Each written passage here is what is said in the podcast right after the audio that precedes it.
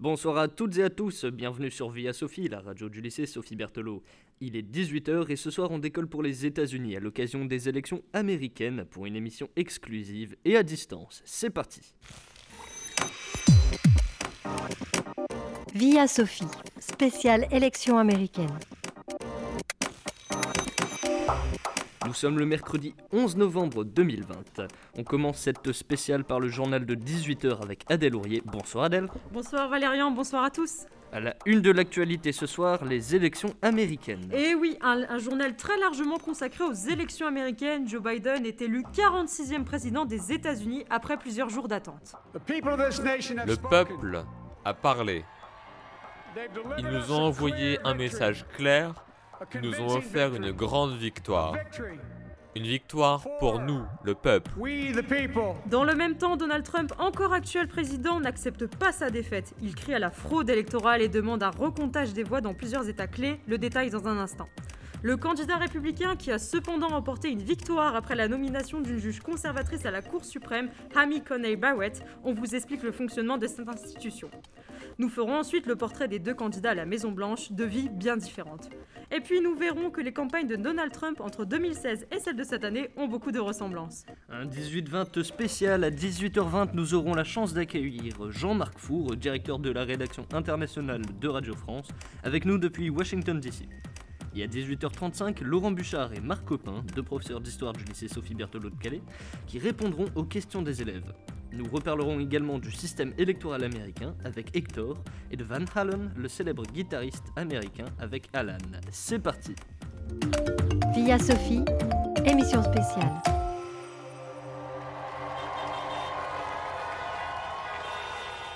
And it is now my great honor to introduce the President elect of the United States of America, Joe Biden. Joe Biden, qui rappelons-le, a été élu samedi dernier, le 7 novembre au matin, sera investi le 20 janvier 2021, 46e président des États-Unis. Il n'est de ce fait pas encore tout à fait président. Il a été élu, mais prêtera serment en janvier 2021, ce qui le fera alors devenir le président des États-Unis pour les quatre prochaines années. Ce qui signifie que Trump est toujours à l'heure actuelle le gouverneur du pays, ce qui, nous verrons tout à l'heure, peut jouer sur cette prestation de serment finale. Reportage avec Hector sur ces élections tourmentées. Dans une Amérique plus que jamais divisée, les deux concurrents, Trump et Biden, s'étaient chacun exprimés quelques heures après la fin des élections, mardi 3 novembre. Le candidat républicain revendiquait sa victoire déjà le soir même et dénonçait une soi-disant fraude dans le comptage des votes, tandis que le candidat démocrate appelait à la patience du peuple américain. Le matin du samedi 7 novembre, les résultats tombent. Le duo Joe Biden-Kamala Harris est élu. Je promets d'être un président qui ne cherche pas à diviser mais à unir, qui ne voit pas des États rouges ou des États bleus, mais seulement les États-Unis. Il demandait, dans son discours engagé, la coopération de la population américaine afin de redevenir un pays uni qui restaurera l'âme de l'Amérique en luttant notamment contre la discrimination au sein du pays, la crise écologique, la chute de l'économie ou encore l'actuelle crise sanitaire. Il était également fier de la nouvelle vice-présidente, Kamala Harris, première femme noire engagée dans ce poste. Elle a d'ailleurs salué l'audace de son nouveau partenaire qui a franchi les barrières de la norme en la choisissant. Elle a, dans son allocution, fait passer un beau message envers toutes les générations des femmes qu'elle représentera en tant que la nouvelle vice-présidente. Donald Trump n'accepte toujours pas sa défaite et conteste le vote en dénonçant cette soi-disant fraude. Il ne respecte pas la tradition où le président sortant prononce un dernier discours, comme l'avait fait Albert Gore contre George Walker Bush en 2000. Il y a un instant, j'ai parlé avec George Walker Bush et je l'ai félicité d'être devenu le 43e président des États-Unis. Ou plus récemment, Hillary Clinton contre Donald Trump en 2016. Nous devons accepter ce résultat et ensuite regarder vers le futur. Donald Trump va être notre président. Nous lui devons une ouverture d'esprit et la chance de diriger. Ses avocats travaillent à trouver des preuves pour appuyer ses arguments. Reportage avec Hector sur la contestation de Trump. C'est une fraude sur le public américain. C'est un embarras pour notre pays. nous nous préparions à gagner cette élection et franchement, nous avons gagné cette élection.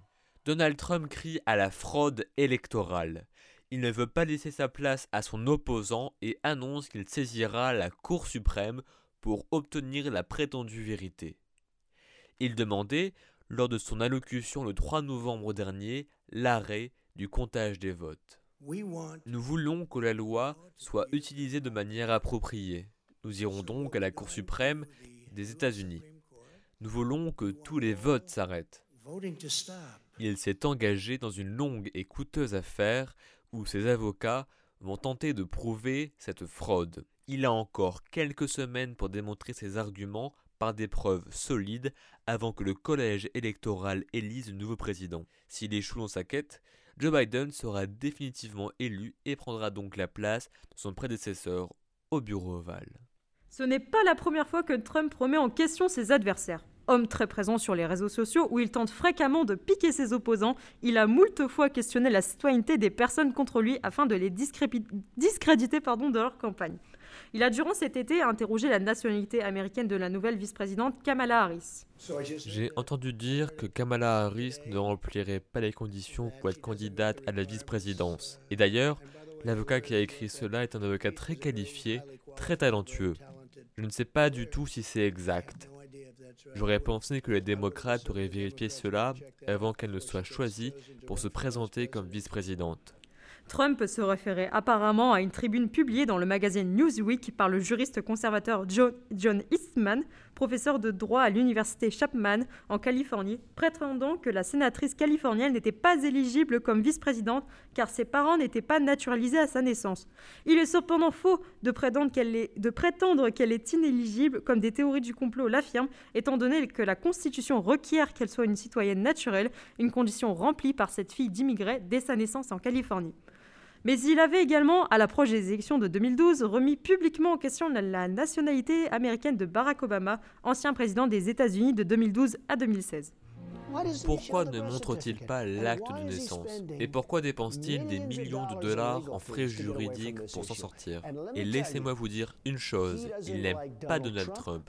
Et la dernière personne contre laquelle il veut se présenter est Donald Trump. Malheureusement pour lui, Barack Obama a, suite à cette accusation, fait rendre public son certificat de naissance qui précisait bien qu'il était né en Amérique. Il a aussi pris plaisir à répondre avec humour à son opposant le 30 avril 2011 lors du dîner des correspondants à la Maison Blanche. Écoutons-le. Personne n'est plus heureux, personne n'est plus fier de mettre fin à cette affaire d'acte de naissance que le Donald. c'est parce qu'il peut enfin se concentrer sur des questions qui comptent, comme par exemple Avons-nous simulé nos premiers pas sur la Lune?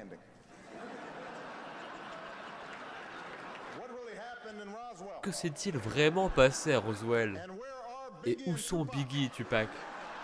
À une semaine d'une élection où il n'apparaissait toujours pas en position favorable, favorable Donald Trump n'avait pas boudé son plaisir lundi 26 octobre dans la soirée. En effet, après la mort de la juge de la Cour suprême Ruth Barrett Ginsburg, il a placé une juge conservatrice, Amy Coney Barrett. Hector va vous expliquer les enjeux de cette nomination. La Cour suprême est le sommet du pouvoir judiciaire des États-Unis. Ses représentants votent les lois qui fondent la vie dans le pays. Depuis la nomination à vie de la nouvelle juge Amy Coney Barrett, les représentants conservateurs sont en majorité sur les progressistes.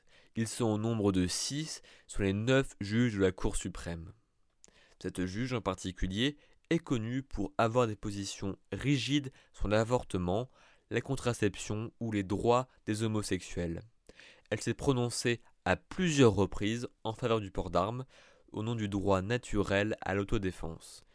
Que Donald Trump parvienne à revendiquer sa victoire ou non, cet ajout d'une conservatrice à ce groupe fait de lui l'homme le plus influent sur la composition de la Cour suprême, avec en tout trois nominations de juges conservateurs durant son mandat, et joue durablement sur le système judiciaire du pays et les évolutions sociétales. Nos deux concurrents, Biden et Trump, ont concouru pour le même poste mais sont très différents. Hector reprend la suite et vous fait le portrait de ces deux candidats bien distincts. Le nouveau président, Joe Biden, est un homme de 77 ans.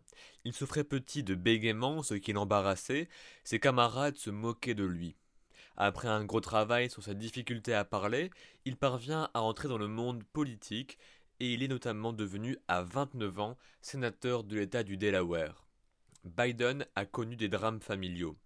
Sa première femme et sa fille sont décédées dans un accident de voiture. Son fils Beau est parti lui en 2015 d'une tumeur au cerveau. Aujourd'hui, il est marié à Jill Tracy Jacobs, qui est désormais la première dame des États-Unis. Son opposant, le président sortant Donald Trump, lui, est âgé de 74 ans. Il a vécu dans une famille raciste, misogyne et antisémite, comme l'avouait sa nièce Mary Trump. Il est un homme d'affaires qui a construit un empire en vendant son nom à des marques, d'où sont nés les steaks Trump, le jeu de société Trump, la vodka Trump ou encore l'université Trump. Il a créé en 2004 l'émission de télé-réalité The Apprentice, connue par son fameux slogan You're fired. Jim, I'm sorry, you're fired. Get out of here. Nous allons désormais évoquer une toute autre personnalité, Kamala Harris, la nouvelle vice-présidente des États-Unis qui accompagnera Joe Biden pour les quatre prochaines années. Elle est d'origine indienne et jamaïque. Elle est, rappelons-le, la première femme noire à devenir vice-présidente, un grand pas pour le pays américain. Femme politique, elle a été procureure générale de la Californie et de San Francisco dans le passé, et dernièrement sénatrice de la Californie en 2016. Avant d'être avec Joe Biden, elle était contre lui. En effet, Kamala Harris a candidaté aux primaires démocrates en 2019. Elle a notamment assisté à un débat avec Biden où elle revendiquait l'opposition de son opposant à un texte au Sénat généralisant le transport scolaire public pour tous les élèves. Émue, elle a avoué que cette opportunité lui avait personnellement permis de se rendre à l'école plus jeune. Il y avait une petite fille en Californie qui faisait partie de la seconde classe, qui a intégré l'école publique en prenant le bus tous les jours. Cette petite fille, c'était moi. Kamala Harris s'est finalement retirée des primaires par manque de fonds mais elle revient sous une autre forme au sein de ces élections par la proposition de Joe Biden à la candidature au poste de vice-présidente en août 2020, qu'elle accepte avec fierté en rendant hommage à sa mère décédée en 2009. Je n'aurais jamais pu imaginer d'être devant vous maintenant et dire ces mots.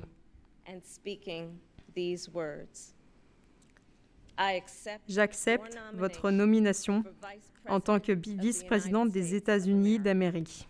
Un an et deux mois plus tard, elle devient la nouvelle vice-présidente des États-Unis. Elle ne se laisse jamais rabaisser et promeut l'unité ainsi que l'égalité.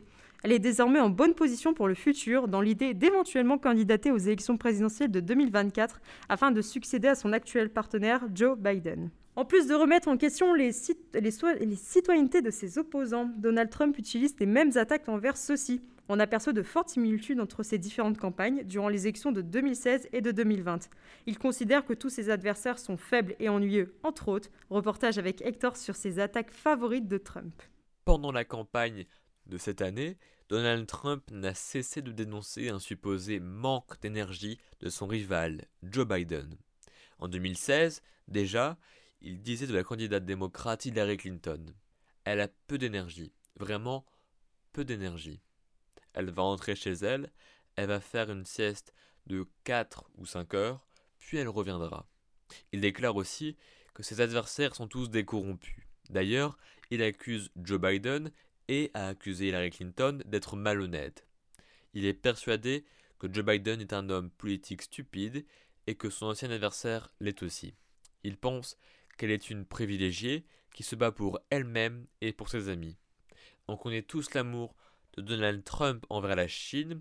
Il a accusé également, dans ses nombreuses attaques, Hillary Clinton puis Joe Biden d'offrir les emplois des Américains à la Chine.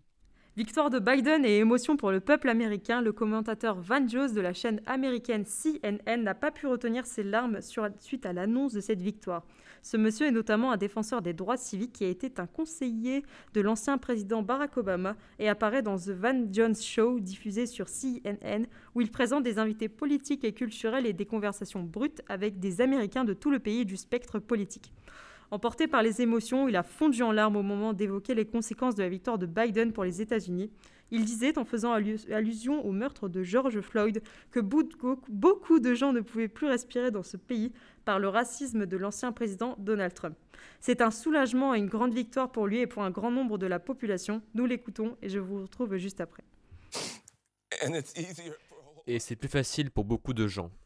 Si vous êtes musulman dans ce pays, vous n'avez pas à vous inquiéter du fait que le président ne veuille pas de vous ici. Si vous êtes immigrant, vous n'avez pas à vous inquiéter du fait que le président sera ravi d'arracher des bébés à leurs parents ou de renvoyer de jeunes migrants, dreamers, pour aucune raison. C'est une libération pour beaucoup de gens qui ont vraiment souffert. Le hack and brief. Il n'y avait pas que George Floyd. Beaucoup de gens ne pouvaient plus respirer. Le candidat républicain a également tenté sa chance durant ses élections par un clip de campagne sorti fin octobre, How to Spot a Zombie, traduit littéralement en français par Comment repérer un zombie, qui faisait évidemment référence à son adversaire Joe Biden en le comparant à un zombie, une comparaison propice à la période d'Halloween qui a eu lieu récemment. Comment pouvez-vous repérer un zombie? Cherchez quelqu'un qui ressemble à un cadavre, qui présente un comportement agressif qui désire ardemment de la chair humaine et qui émet des gémissements incohérents. Avec votre aide, nous pouvons empêcher le soulèvement des zombies. Il est disponible sur la plateforme YouTube pour les intéressés qui souhaiteraient illustrer cette expérience sonore par les images proposées dans ce clip. Et nous terminons ce journal consacré à la victoire de Joe Biden sur une petite note sonore offerte par notre cher Donald, un clip musical qui a été destiné entre autres aux hispanistes des États-Unis qui ne savaient pas vraiment pour qui voter. Il a redoublé d'inventivité en insérant un air de salsa et montrant des images de danse traditionnelle hispanique, des familles au visage souriant et un Donald Trump dansant, tout ceci adapté au rêve américain version républicaine.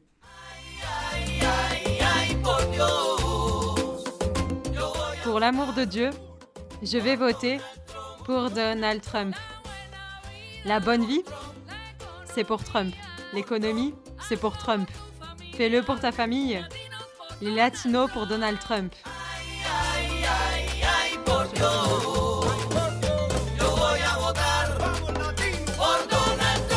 I'm Donald Trump, and I approve this message. Merci Donald. Merci Adèle pour le journal. On te retrouve tout à l'heure pour une chronique sur la sénatrice Alexandria Ocasio-Cortez sur Via Sophie.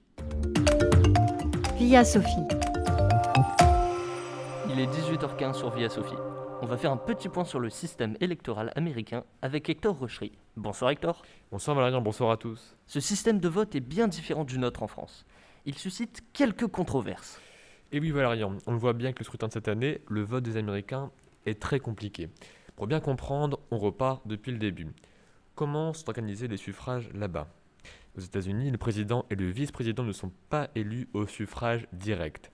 Le peuple vote pour élire des grands électeurs qui sont des représentants du Congrès.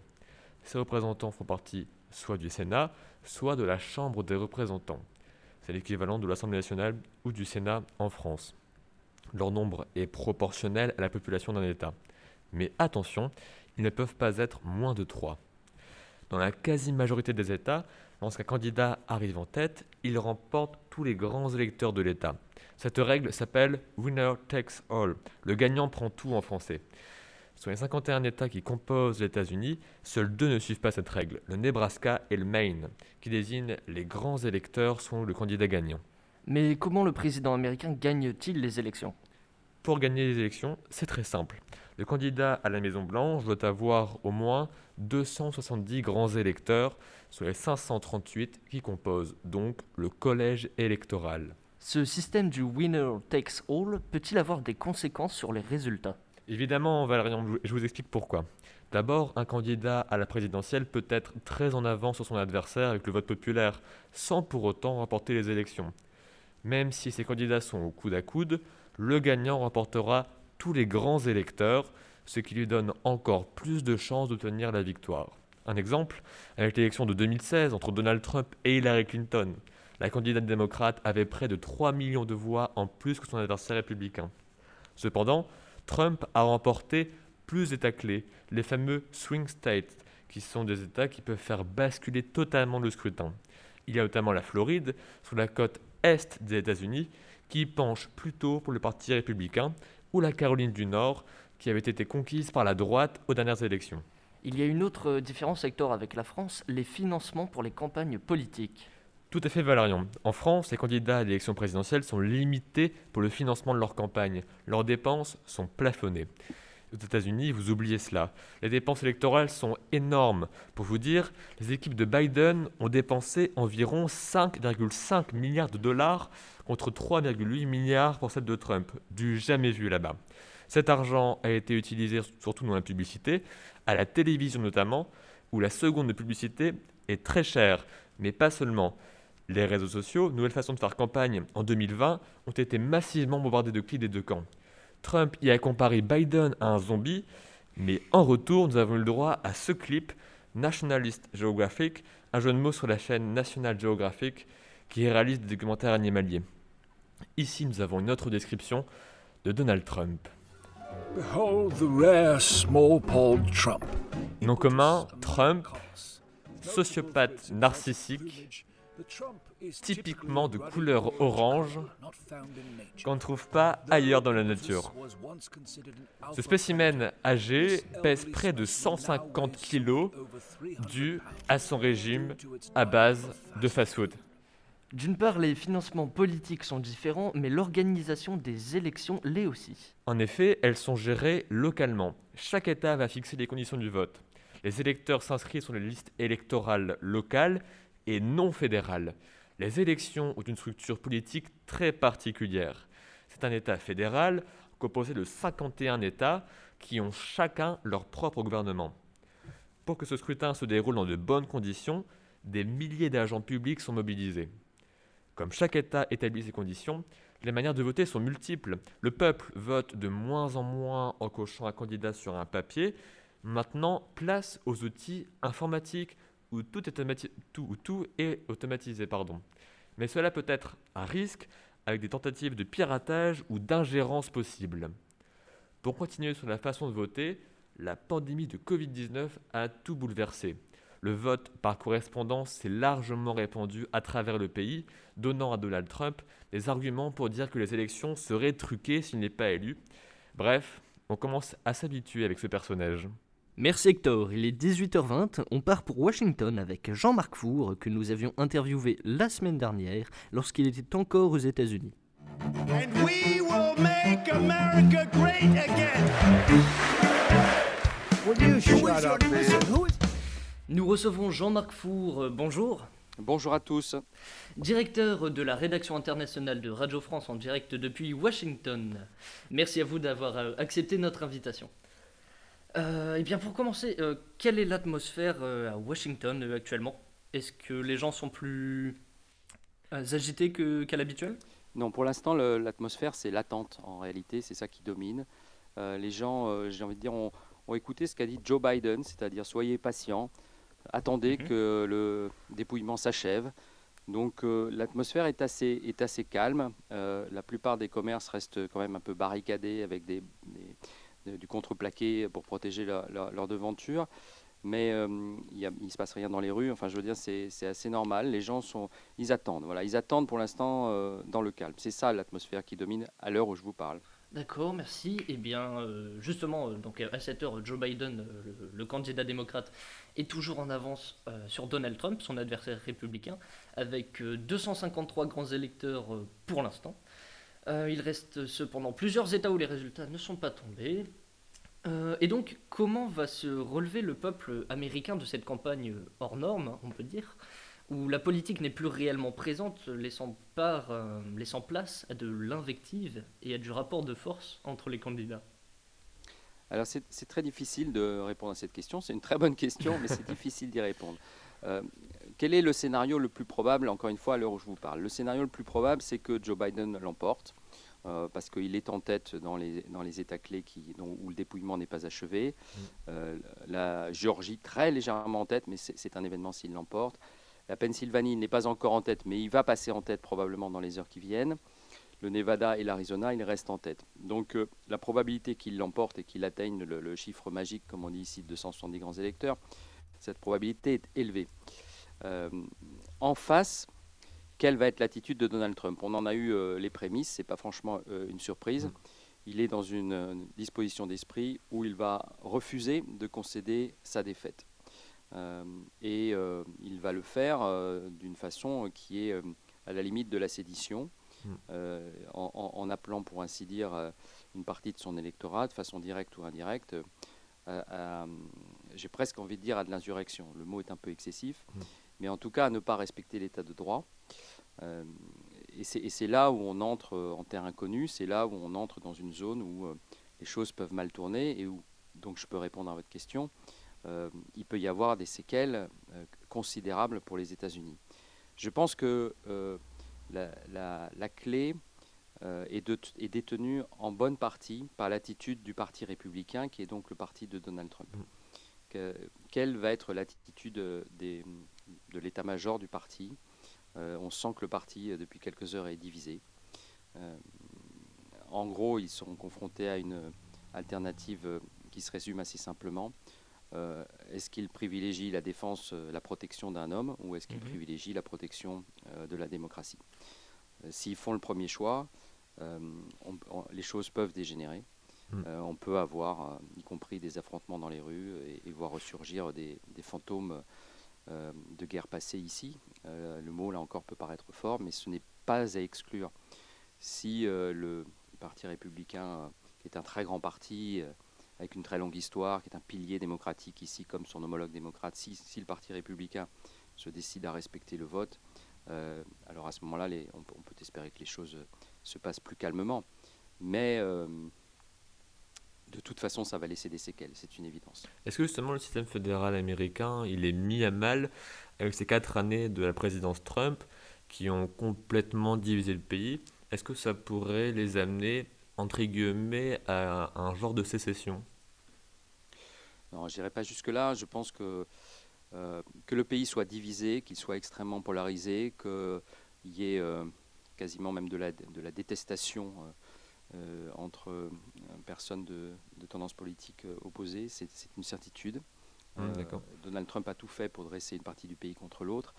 Mais ça, ça c'est une chose. Mais c'est autre chose que de dire que ça remettrait en cause le, le principe de, de, des États-Unis, mmh. littéralement, au sens premier du terme.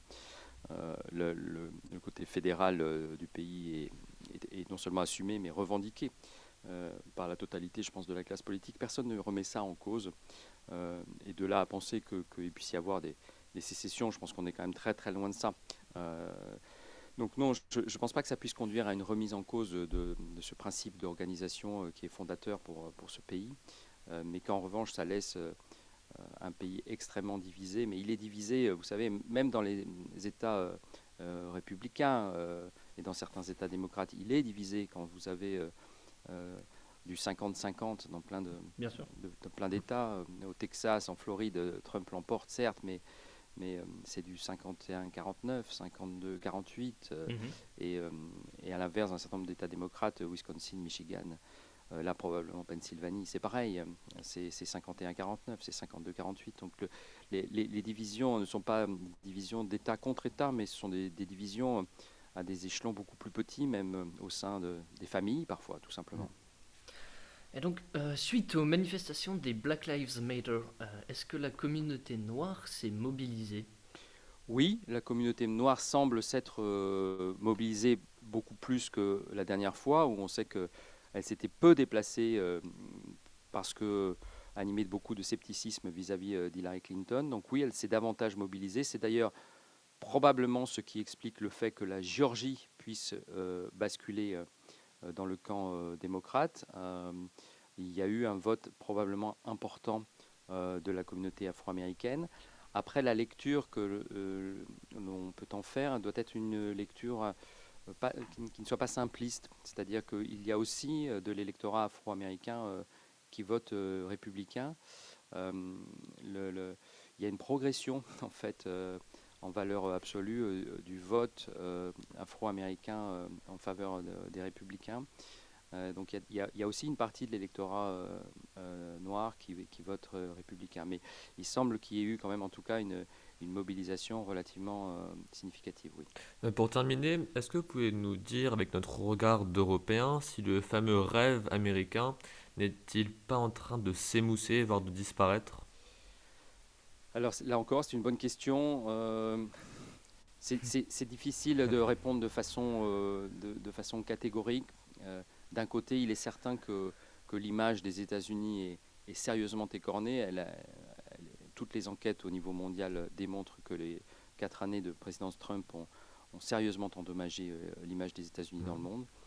et là, le, déroulement de, ce scrutin va, va renforcer cette image. Je, lisais ce, matin ce, tweet de, de l'ayatollah Ramenei en Iran, qui ironisait sur euh, cette démocratie qui marche la tête à l'envers aux, États-Unis. Donc c'est, mm. l'anecdote est révélatrice. Euh, euh, vous avez toute une série de, leaders autocratiques dans le monde qui, qui se frottent les mains et qui, qui quasiment s'amusent devant cette, ce, déroulement pathétique de, du scrutin dans la plus grande démocratie du monde, so-called, entre guillemets. donc d'un côté c'est ça, mais de l'autre, il ne faut pas sous-estimer malgré tout la, puissance de ce qu'on a coutume d'appeler le soft power américain. Hmm. Euh, les États-Unis, c'est pas seulement, euh, c'est pas seulement euh, des élections, c'est aussi, c'est aussi la culture, c'est aussi les Gafa. c'est aussi toute la fascination que, que, peuvent hmm. exercer les, Disney, les Google, tout ce que vous voulez. Donc ça, ça c'est pas, ça va pas disparaître du jour au lendemain. Donc je, pense que ça reste malgré tout une, une puissance. J'ai presque envie de dire que euh, c'est c'est aujourd'hui, elle est là en fait, la puissance américaine. Eh bien, euh, un grand merci à vous, Jean-Marc Four, de nous avoir répondu en direct de Washington. On vous retrouve du lundi au vendredi sur France Info, la radio, à 17h25 pour Un Monde d'avance, et aussi sur France Inter dans le 18-20 pour Le Monde d'après, juste avant 19h, du lundi au jeudi. Merci à vous. Merci. Via Sophie, émission spéciale.